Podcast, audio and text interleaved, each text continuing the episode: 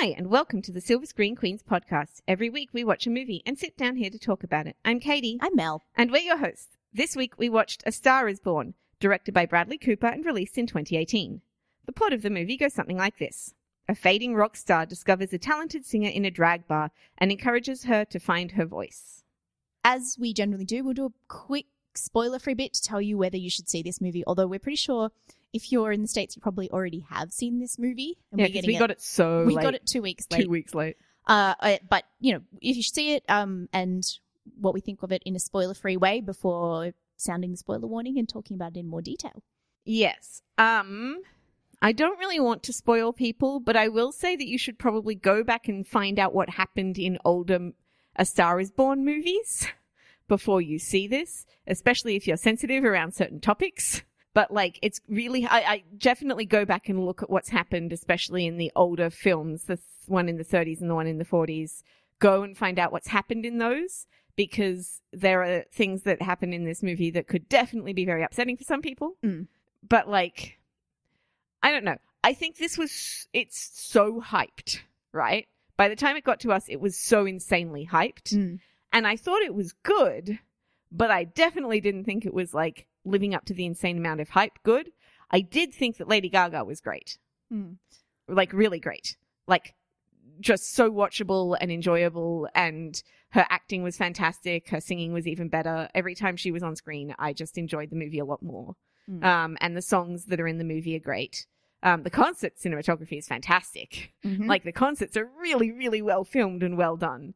Uh, but I did get a bit bored in some places. So Yeah, it is very long. Um, yeah, I would echo that. I, I did have a bit of trouble with some of the issues in this movie. So again, go look that up. Um, but it's very well made. But I could also kind of see the artifice, if you know what I mean. Like I, I could sort of like, oh, I know what they're trying to do here. Oh, this Mm. scene's important because we need to know it for blah. Oh, foreshadowing. yeah, And, like my like- notes about the very opening scene are pretty. yeah, that uh, that opening scene that you talked about the concert footage. That scene was shot uh, at a real festival. Mm. I think Glastonbury. They had twelve minutes to get that shot done. mm-hmm. um, and they shot it live with a real audience, and it's fantastic. Yeah, technically though, I really did enjoy this film. It's very intimate film. It's shot very, very handheld, but not. I didn't get motion sick or anything. It's very up close. It's all up in people's faces. It it's ve- tries very hard to make you feel like you're there. It does some interesting stuff around sound design to make you feel like you're in the movie. Mm. So it it got to me at the same time that I also was like a little bit internally rolling my eyes at some of the stuff. yeah, I did the same thing. The internal rolling of eyes happened for me quite often. In fact, I think because people have been talking about, uh, well, we can talk about this later actually, but I think Bra- it definitely looks like a first timer movie, Mm. even though it's so slick. Um, there are definite first timer Yeah, you get uh, a notes in there that are kind of obvious, but also like it's very much a like we were talking about whether or not it's a musical, and it is kind of a musical in that like they sing the songs in full and all that sort of stuff Mm. um, even if even if the songs are in context of concerts and things. But also, it's musical in its it's put together quite musically. Mm. Like there's a lot of tone and feeling rather uh, emphasis on tone and feeling rather than plot or story a lot of the time. Mm. So a lot of the time I kept going into my notes like, wait, did I miss something? Why is this happening? Why is that happening? But it's kind of there's a lot of like little montages and things and it kind of wants you to go with the flow of the music rather than like the exact beats of the story, Mm. which is interesting. Yeah. I think it's definitely a movie that uh is very conscious of itself Mm. and really knows what it wants to say. Yeah, uh, you get the feeling of a filmmaker who's like, uh, he's like had it inside him for a long time. and He's wanted to Mhm. make it for a while, and it's finally coming. He get finally got the opportunity, and it's all come pouring out at Mm. that, this one time. And there's some great um, articles which we'll link to in the show notes of interviews with him in the lead up to this movie, and he's Being the most. very precious and very extra about it, but he also like you can tell he's clearly very passionate and dedicated to the work that he's doing, which is a good thing, but it's also he's also a lot. I don't know. There's definitely a sense of arrogance through it. Mm. and also in the way that the movie is really all about him, um, which is Hmm. frustrating for Yeah, me because I'm like, it's a star is born. She's the star. Like, can you give her something? And it's, It's I frustrating. mean, Gaga is so good. I always, I feel like she should be credited as Stephanie in this rather than I- Gaga. she see she was going to, and then she decided not to, and she decided to still go with Lady Gaga. And he, uh, I, uh, can we go into the spoiler stuff? Uh, yes. Okay. Because I feel like this shouldn't be in the the little Um, preamble. Okay, well, then, yeah, if you haven't seen A Star is Born, any of the versions, and you, uh, although we haven't seen a lot of the older ones, uh, perhaps stop the podcast now and come back when you have. Yeah. So apparently he uh in their first meeting for the movie, he like took the makeup off her face with a makeup wipe. Right. Yes, we've all heard this story, which is actually a scene in the older movies. Yes, and there's something about this that feels to me like he is trying to take all of the control and all of the credit and everything for this movie. And the fact that she used her stage name was a way of kind of taking back some of that control for Mhm. her, Yeah. which I like. Yes. Like, uh, she chose to use her stage name. She Mm, mm. wanted to do that. That people were, you know, she was going to use her real name, and everybody was, you know, saying, "Oh, it's much more real if you use your um, birth name, Yep. real name." Mm. And she chose to put her stage name on it. This is a performance from her. Mm. She is acting in this movie. really well. She's not saying this is the real me any more than any of the other versions of Lady Gaga are the real her. Mm. And I think that's important. And I think that is her exercising some of her own agency and control in the film, Mm. over the film. Um, especially because um, she also denied on Ellen that it was based on her in real life and all this sort of stuff. My God. I Right. Mean, I hope not. Right, but that's what I mean. Like people are projecting onto her because she's not wearing makeup and stuff that this is somehow more real Mm. than the stuff that she does when she is wearing makeup Mm, and mm. she is in all the costumes and things. But they're all her performances Mm. and they're all as real as any of the others, which I think is really interesting and very much a Lady Gaga thing to do. Yes. Um, that like she has many faces and they're all exploring what she wants to say. And some of them aren't wearing any makeup. Yeah. And have her natural hair color. exactly. Yeah. But that's still a performance. Yes. She's excellent. Excellent. By the way. I just thought she was fantastic. Um, I think also she, um, I don't know if that's her natural accent, but that bit of Jersey and the Mm. accent that comes through, like she's, it's all so very well observed. Mm. The whole thing, the um, the charisma that she has in that opening Vie Rose performance, yeah. all that kind of stuff. Like I love her so much, and Bradley Cooper kind of drove me up the wall through the whole thing. I have a very low tolerance for drunks. I've got to, Mm. I've got to warn everybody up front. I have very minimal tolerance for drunks, having dealt with a few of them in my life, and I just from the very beginning I was so mad at him. Like he just made me really angry with all his stupid behavior, but it still got me.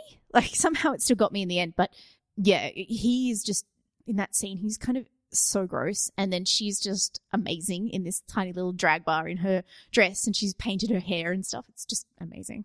I know. I loved that. And, but also it's, um, yeah, I've been thinking about a lot about artifice and things like that. Mm, and, yeah. and the movie really goes through a lot of that stuff as well, which I think would be something that she'd be interested in. And, you know, the, the amount of like the fact that she started in a drag bar and, and, you know, there's, um, also the gay choreographer and stuff like that, Mm. that she kind that are included. And Lady Gaga is, of course, very popular in that community, in the LGBT community and all that sort of stuff. So I think Mm. that was interesting. Yeah, Um, all the the real drag queens who got roles. It was pretty awesome. Yes, um, Willam Belli and Shangela were the ones that we Mm. saw and we knew. Um, I don't recognize the others, but but yeah, and of course Anthony Ramos plays her best friend, who is in Hamilton. I love him. Um, I liked him. He was good. he's such a cutie. He, I was he sort of disappeared for the middle of the movie and then like shows up again yeah, a few um, people do. towards the end. But he, I liked him a lot. Some people disappear for the whole rest of the film. Greg Grunberg, for instance, who was in the beginning and is quite important as the driver, and then is gone Yeah, for the whole rest of the film. he no longer exists, yeah, yeah.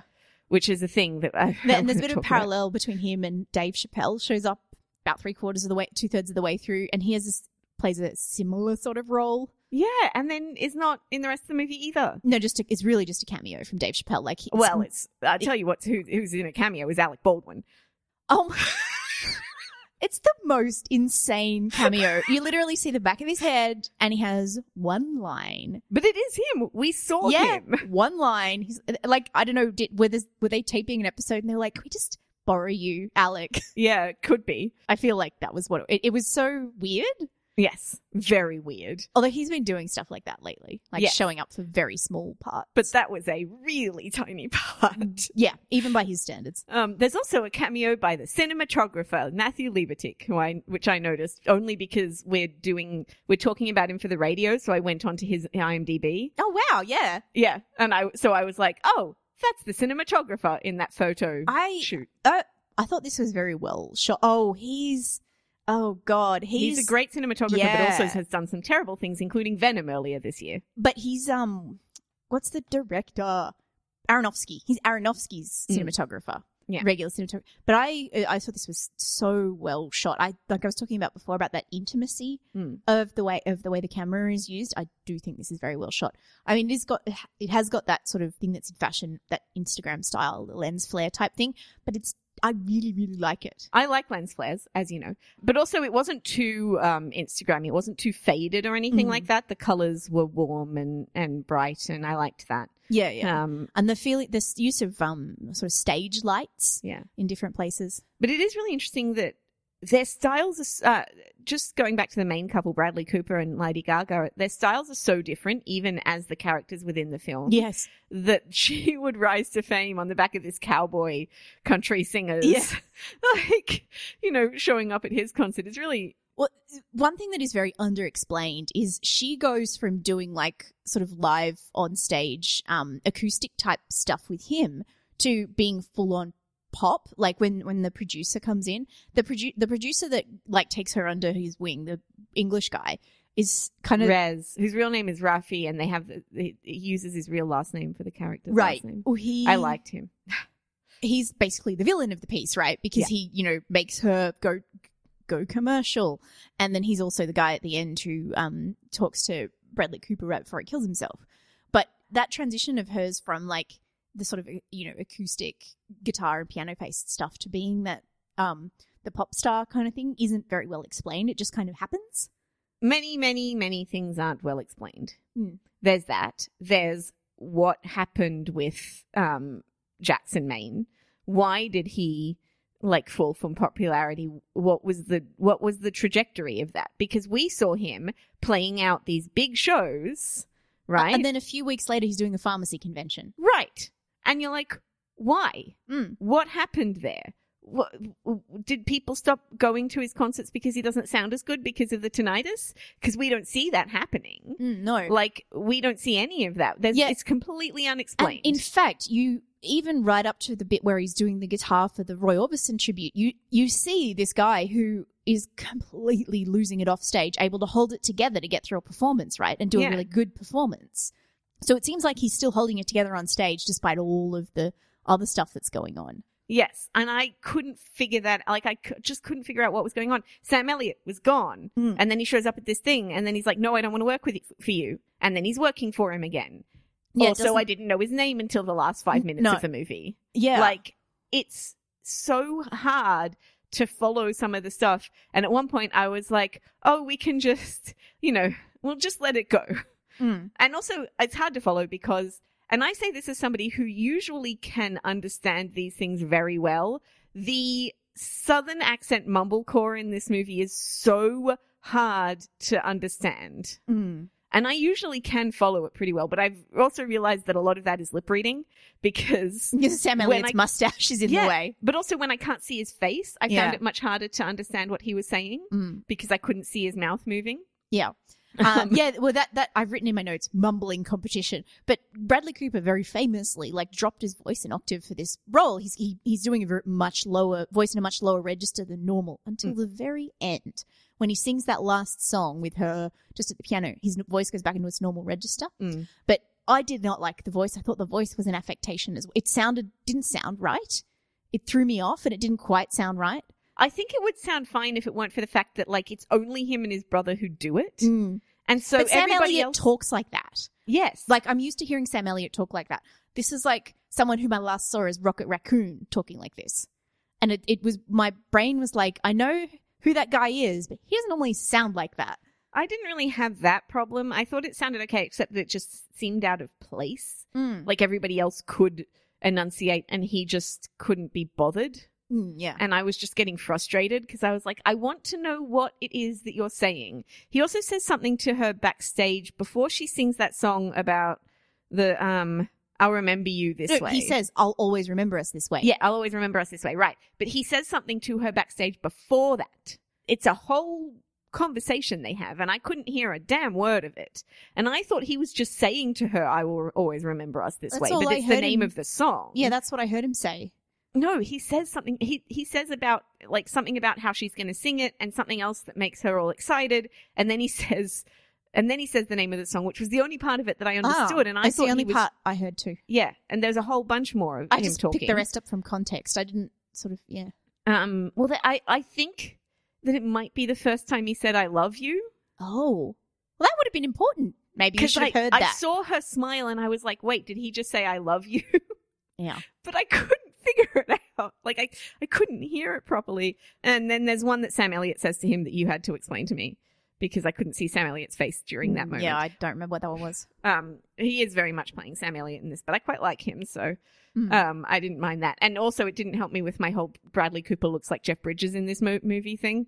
Um, Yeah, I- and sounds I a bit like Jeff Bridges. not get that at all, even in the slightest. So I It's don't just have the problem. Brit. I think it's just the beard and the hair and the fact that he's with Sam Elliott. Yeah, I just Because you haven't seen The Big Lebowski. no. I've only seen um, Jeff Bridges as an older person. So he to, Jeff Bridges is to me Sam Elliott's age, not Right. Bradley Cooper's, and so therefore I don't really. Yeah, I think I've seen a lot more of him younger than you have. Mm. Like his hair is exactly the same though. Like Bradley Cooper straight up had Jeff Bridges hair in I, this. I yeah no, I'm not not buying that. no, No, he he didn't. No, he had It's like longer he had and country music star hair. yeah, that's true. I, I don't think he had Jeff Bridges hair. Anyway, It's Um, like longer and parted here and comes down to here and Yeah. has the same beard. yeah, yeah. It's even got salt and pepper in the beard. Anyway, Although I think the first time we actually see his like blue Bradley Cooper eyes is when he does the I just wanted to get another look at you bit moment. Mhm. which I think is probably important since everything in this movie seems to be very stylized and important. Yeah, and that's also become a meme. So yeah, and I, I don't think he that's an accident. You know, Yeah. that's of course he knows what he's doing. He he knows how to play up his thing. Yeah. Oh, I just remembered from my notes something I'd forgotten. At the very beginning of the show, Lady Gaga's in a um bathroom stall breaking up with her boyfriend, and she comes out and she like shouts really loud, like "fucking men," Which, which, I, I think like, is still accurate for the rest I of was the like, movie. this is so very true. And honey, oh my god, you don't even know how bad it's gonna get. Yeah.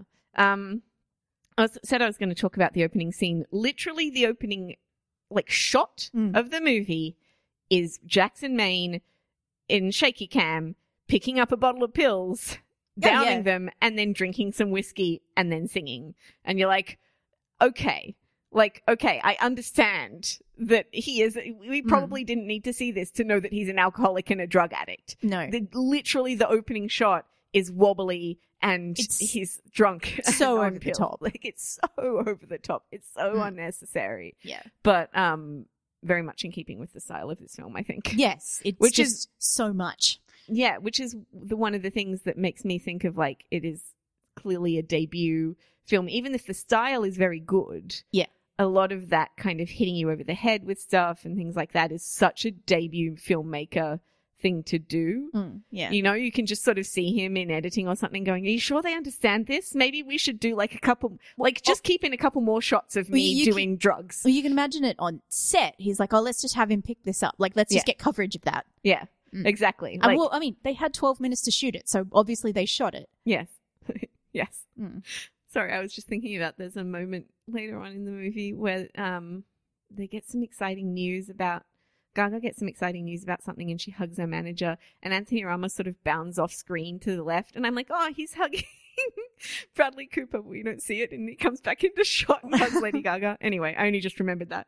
I was paying a lot of attention to what Anthony Ramos was doing because that's what I do when somebody that I like from something else is in a movie. I'm Yeah. like, oh, cool, he's in it. So I, I pay a lot of attention. Did not notice that, although I did very much like him. He was just sweet. I He like. He, was a really good like best friend for her. Yes, he gets so excited for her and he does that little clap when she goes The- on stage. The way he when he gets on the private jet and he just sits there as though he belongs. Yeah. I love him. Oh, his little twirl before he gets into the private jet too. yeah, but just he's when, so excited. when he's on there, when he's with his sunglasses, just like Yeah. slumped out on the chair. I was like, oh, I'm here for this Lady Gaga Anthony Ramos buddy movie. Yes, they're so great. They are.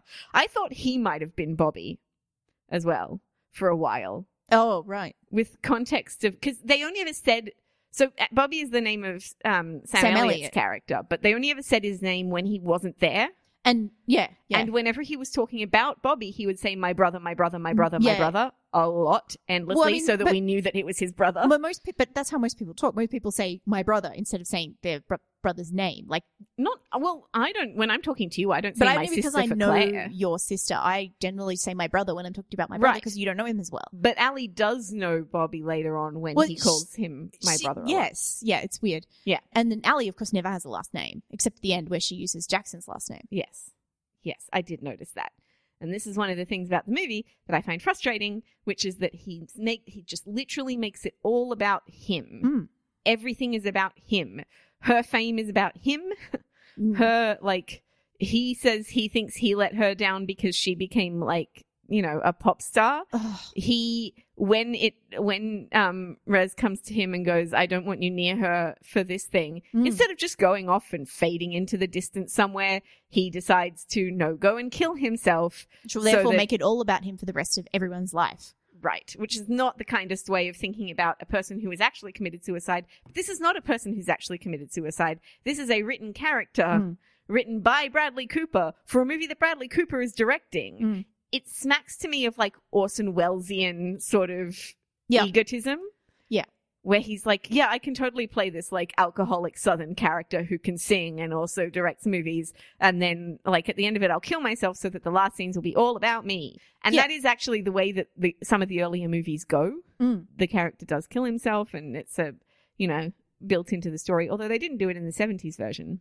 Mm. But it just, it, there's something about it, particularly because it's his baby and all that sort of stuff that makes it just so, like, he just tries to overshadow her story so much Mm.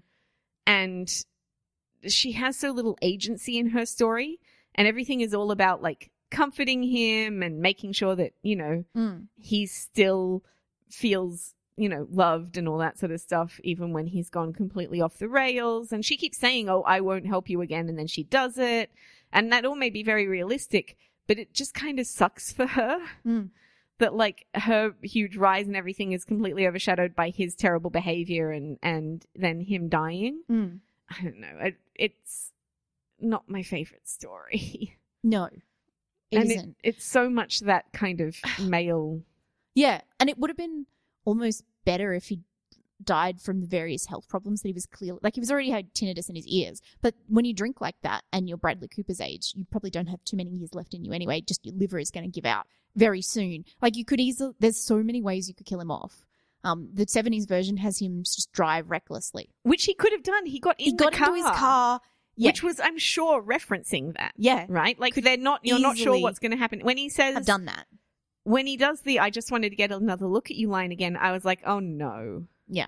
Like that was the moment when I was really starting to think, oh, he's might kill himself, and then I was like, he gave the dog the steak, and I'm like, oh no. Well, see, the, I was I knew he was going to kill himself from when he told her father he could take whatever records he wanted. That's a really like classic sign of a suicidal person is giving away Isn't that- no, that's possessions. before the Grammys, though. Yeah, that's before he even. yeah, before he, he all that. Okay. I was like, oh, he's uh, he's um. I thought that was just depression. No. I thought he was gearing up to kill himself, right? And and then you know we go through the rehab thing, and he tells that story, and it's awful, and it's played for a laugh. Well, I didn't think that the story was played for a laugh. I think No. that that was like a That was trying to laugh in the face of terrible things Yeah, sort of and thing. Like I don't Yeah. think that the way this movie played it but then for a laugh. you know uh, Sam Elliott drives him home and he has that sort of goodbye moment where he apologizes to him and and the way he is with her and the dog and it's just oh but it is it's all about him Yeah, it's all about. And then the last scene, like in the last scene where she's singing for him, and then we have all the flashbacks to the both of them together, Mm. and then the last bit where he sings the song. At the beginning of the movie, he co-opts one of her songs Yeah. and starts singing it himself on stage to kind of try and force her out to come and sing with him. Yeah. And then she takes it back. Mhm. And for the rest of the movie, she sings her songs. Mm. And then in the end of the movie, she sings his song, which kind of st- feels like he's stolen her voice back again after she Mm. found it. yeah there's, there's some interesting full circle moments Yeah, but it's hard. I mean, it's like personally, suicide at the moment is a bit of a touchy subject anyway. Mm. because something has happened within my family that's not, you know, that's linked with that. But like, I just found it, I didn't really feel sad. Mm. Like, I didn't feel like I was in the world of the movie at that stage. Mm. I felt like I was looking at it from like a film, the filmmaker point of view, Mm. you know, like rather than just being in the story. I don't know that, I mean, that's partly because of how I watch movies, I think. Yeah. Well, also the way it was set up was just so like the foreshadowing is ridiculous. Ridiculous. yeah. In when he's driving to the drag bar, he goes past a rainbow flag with nooses on it. Does he? I didn't see it's that. awful. And um the the and then in the the song about maybe it's time to let the old ways die. Yeah. The second verse is nobody knows what waits for the dead. Yeah. It's yeah, and I I understand that. It's very much like that. I think also like there's been some high profile suicides this year as Mm. well. So um being that like overt about it and, and the methodology of doing it, even though they don't show it, the things that they do show are is more than enough to kind of give you the idea. And you kind of watch it just going, are they really going to do that? Is this Mm. really how this is going to go? And so I, I felt that way as well. Like, uh, even though I, I found the whole thing very upsetting, it was more like I was angry at them. Yeah, I felt largely anger more than anything Like, else over the how ending. could you fucking do that to your dog?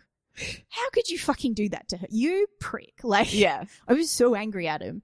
Uh, I was, I think I was angry more at the, the movie Mm. rather than him. Right. But I so a little bit of both as well, because you're like, you, firstly, the dog comes outside and you're like, he shut the dog inside. How did the dog get out?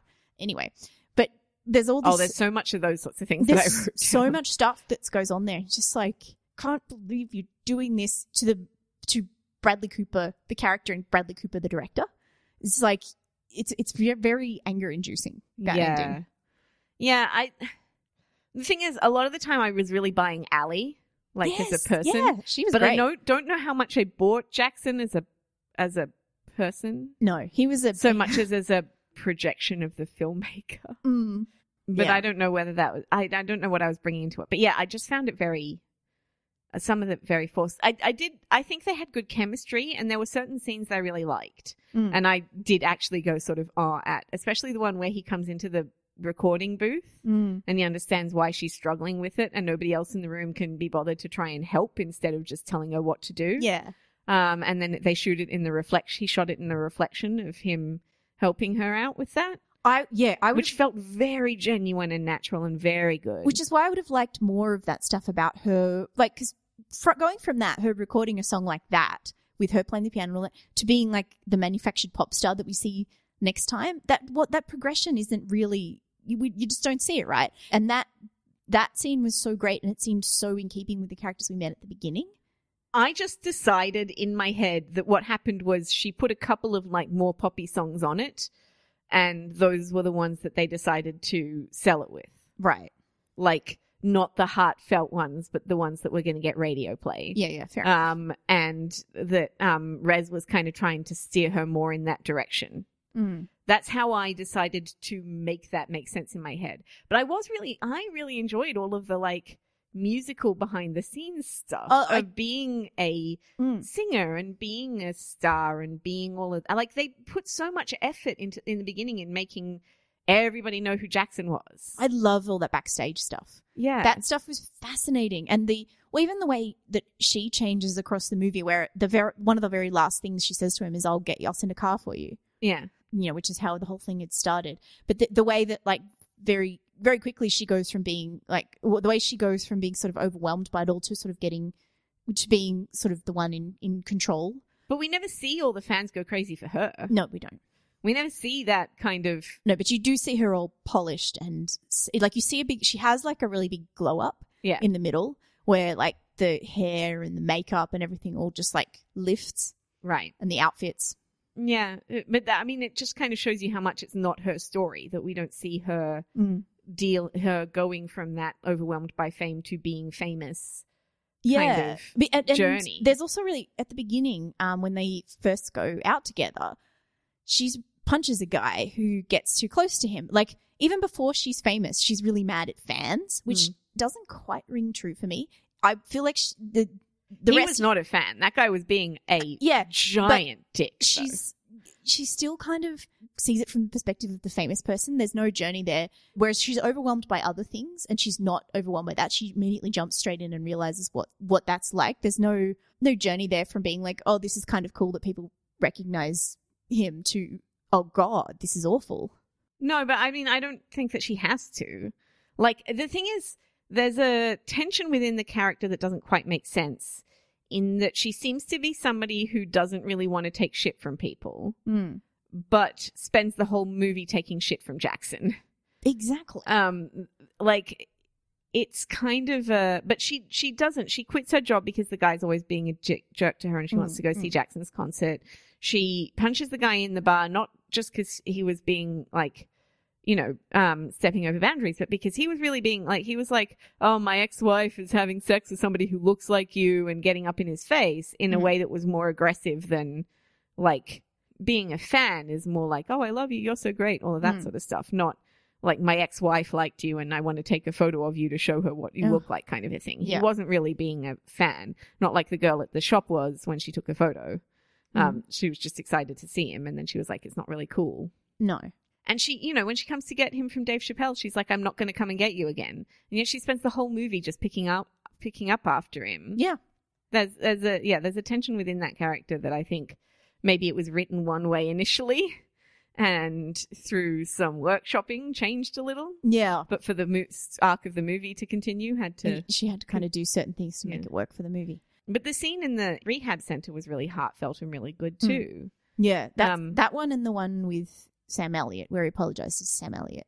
Those two scenes where he actually st- actually looks like he might be making amends. Yeah, and Sam Elliott reverses up the driveway with tears in his eyes, which is like A plus acting and so kind of real to Mm, mm. like men trying to talk about their feelings. Yeah, especially yep, those kind of men. And those two scenes were extremely heart wrenching. Like that whole bit where he, he's really trying at Yeah. that point. He's really he wants to make things better for them. He Yeah. wants to not be that guy for both of them. Yeah, and I I mean I appreciate that, but uh, yeah, his story makes a lot more sense except Yeah. for the fact that we still don't understand why he had a downfall.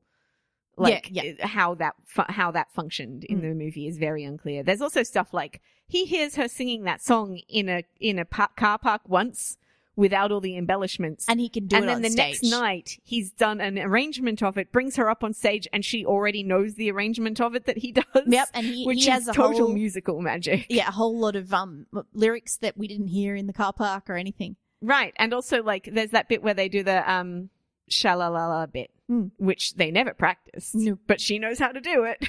yeah, stuff like that. Yes. Um, that there's quite yeah, and then I was like, Sam Elliott just told him he wasn't going to work for him. Why is he working for him at the Grammys? yeah, yeah. I don't understand. Like they just seem to forget their own stuff, or they've cut a lot of scenes that make things make sense, Yes. and don't bother putting in any other explanation for things. It's more about the feeling than the Yeah. actual plot. And I was I was in the middle of writing that note about how come she knows the arrangement when she did the ah bit, and I just got chills everywhere. Mm. And I was like, no, still got chills. That still works. It's still a good yeah. It's that shallow song. That's the reason they released that as the as the single. yeah, it's a great song. Mm. Um, there's a, a few good songs in it, but when she just does the belting kind of Gaga bit, I just went, whoa. I know she's so good. Yeah. I also liked, uh, really appreciated the uh, little YouTube bit with the dad and I his know.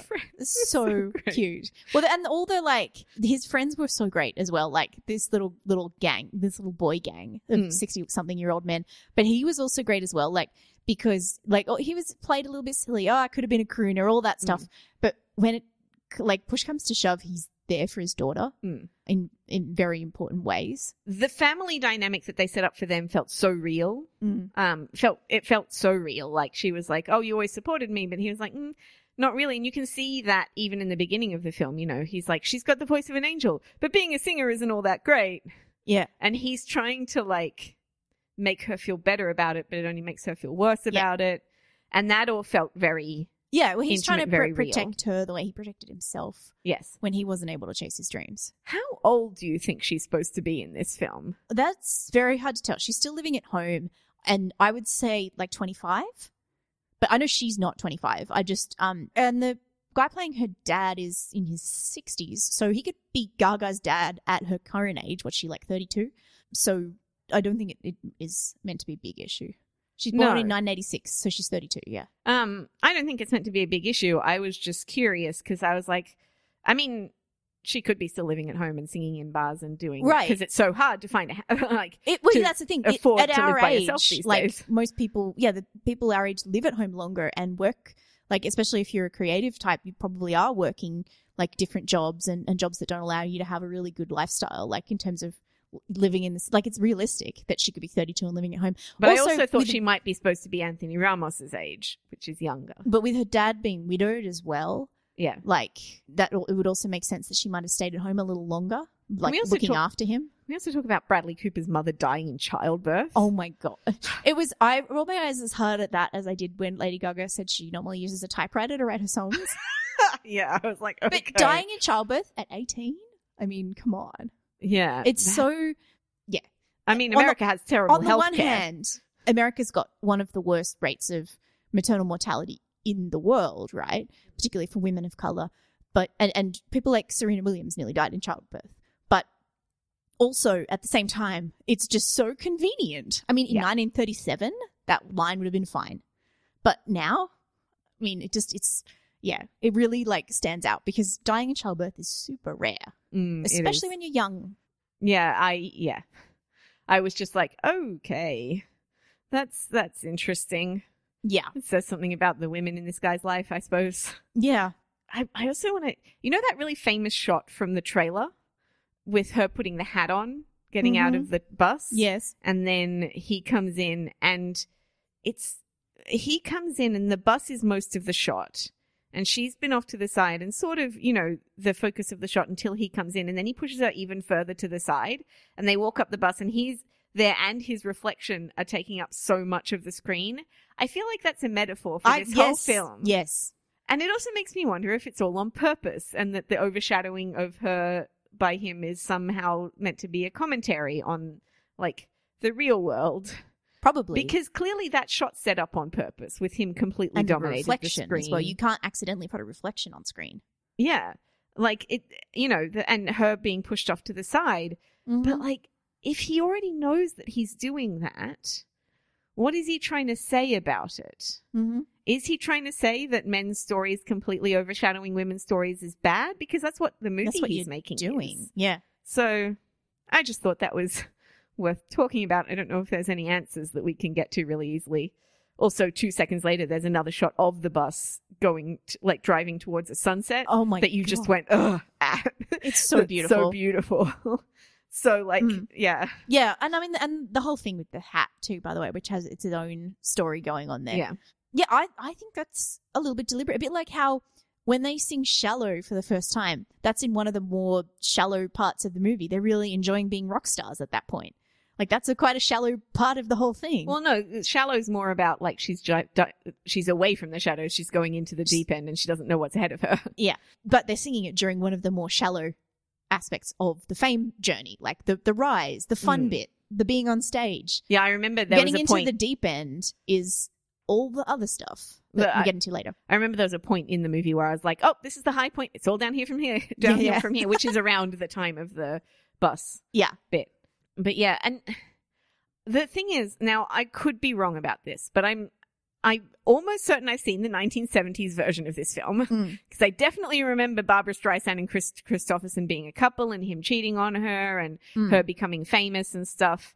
I feel like in those ones, it's so much more like about him being wrong for his jealousy and all that sort of stuff than this one is. Yeah, that really does like they give him so many outs in this. Yeah, for his there's behavior. so many excuses and so much and like he does have to give that apology, but also that moment is a lot about him.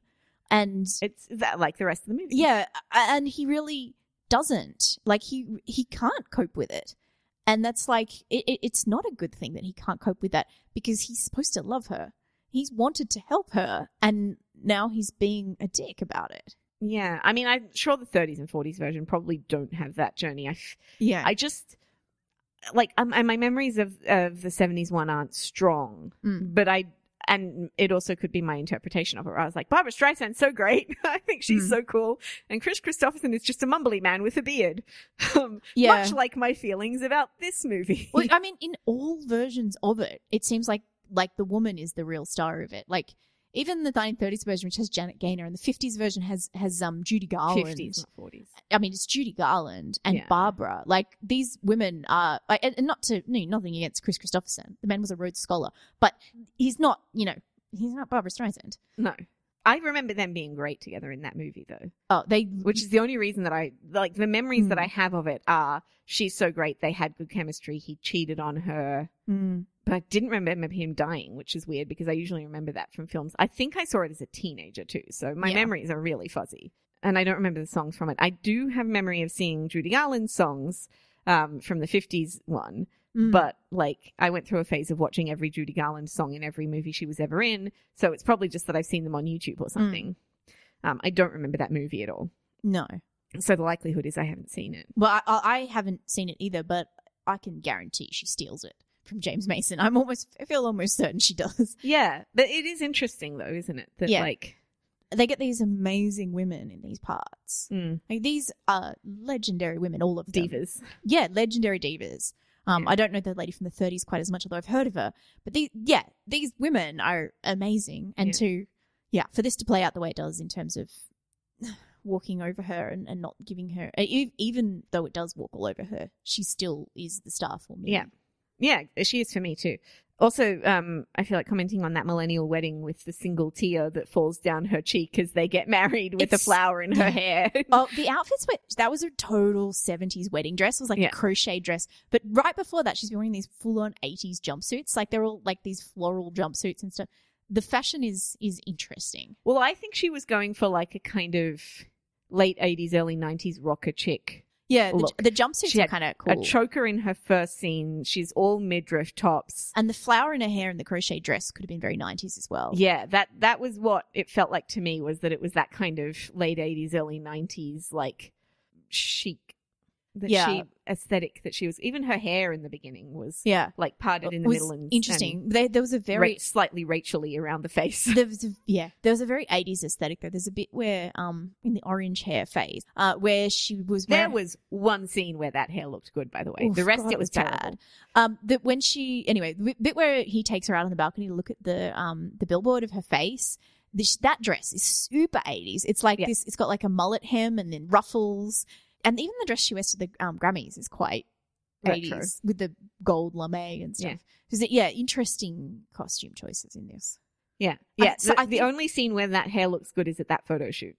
Yeah, That's it. The Yeah. whole rest of the time, it looks so garish. Yeah. So uh, with that that sort of timing, I was sort of wondering. I, I was wondering what they were like, ref- if they were choosing to reference something there, or I don't know.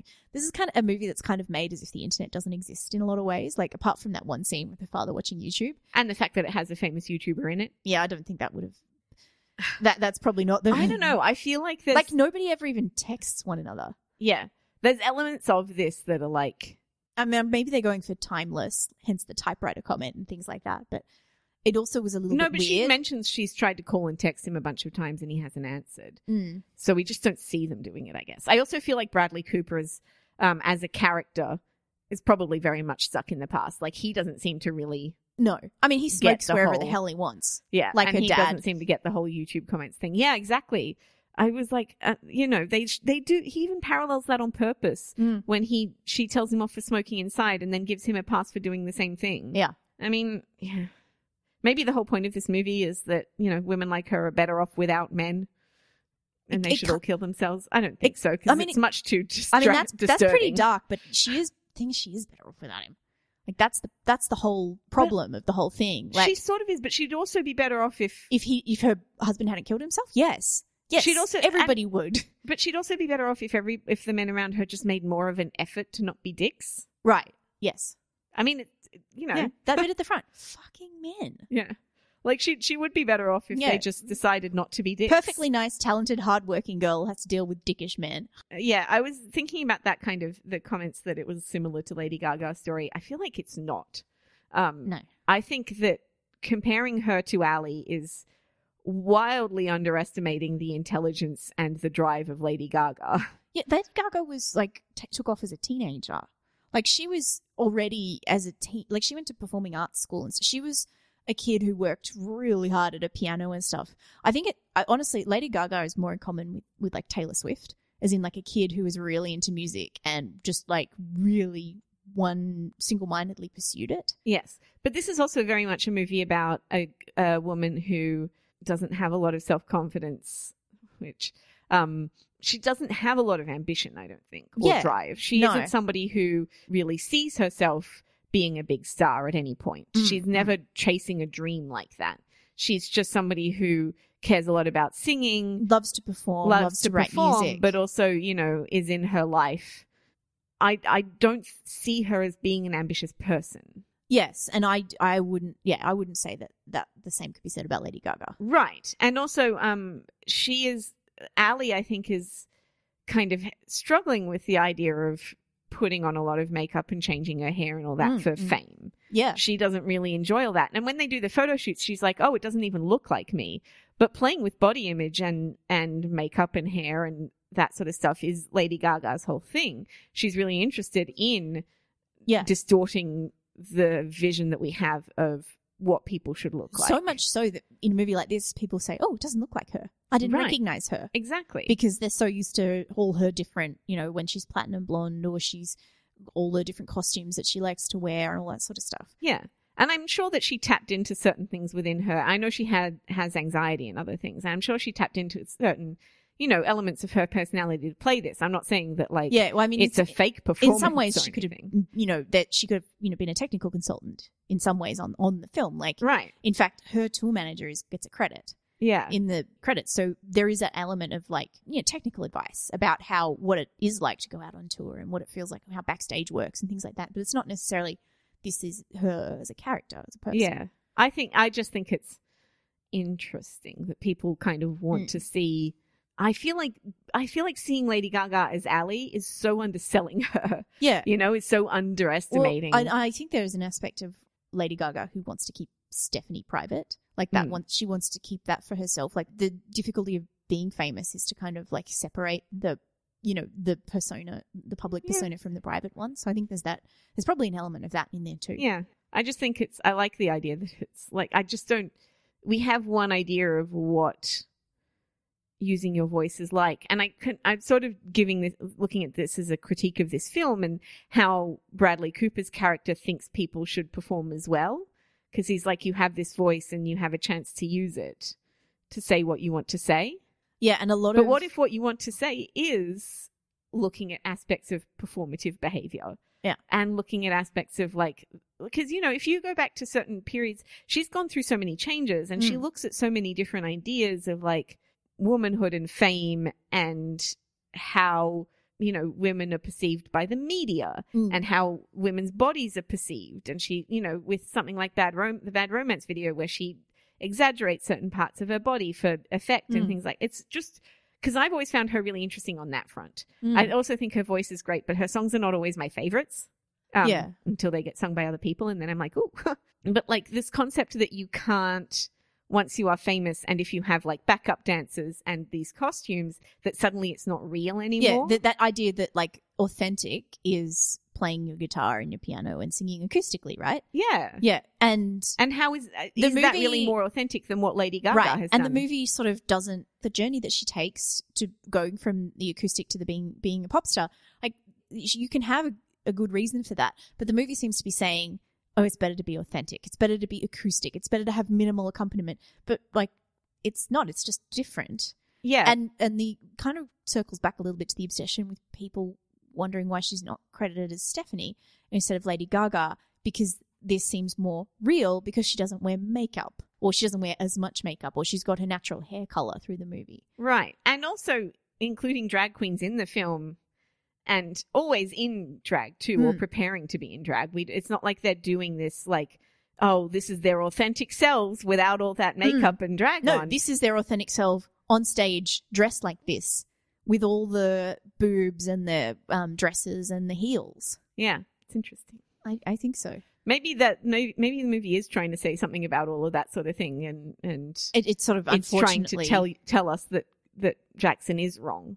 Yeah, but it just doesn't work very. I don't think it does that very well. No, because it's so much in his voice, Yeah, and it's so much from his perspective. And- At and- least it's not homophobic, though. true. That's good. That's Yeah. something very positive I can say about this movie. It is completely pro gay and pro drag queens, and they ne- he never says anything No, derogatory or rude or anything. You know. he seems to be kind of excited that he's in a drag bar. Yeah, and Anthony Ramos is like, I'm not sure this is the place for you, and he's like, it's got alcohol, it seems fine.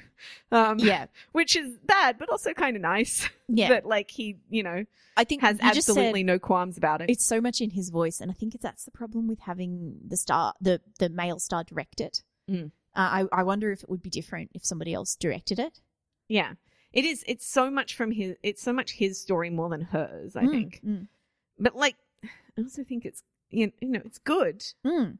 Um, it is well crafted, especially for a debut filmmaker. I mean, I was Yeah. talking about him overdoing it a bit, but like, you know, if you see other people's debut films, they're a lot worse. Oh yeah, this is still such a good film. yeah, I really, it's it's really good. it's really beautiful. Yeah, I just maybe like I shouldn't have been watching it in the middle of a depression bout, but otherwise it was fine. Like well, yeah, was, I had things I brought in too. yeah, but like, I just like that stuff is hard. Like, but it is really well made. Yeah, but see, also seeing it like just the fact that it's so dominated by his story. Mm.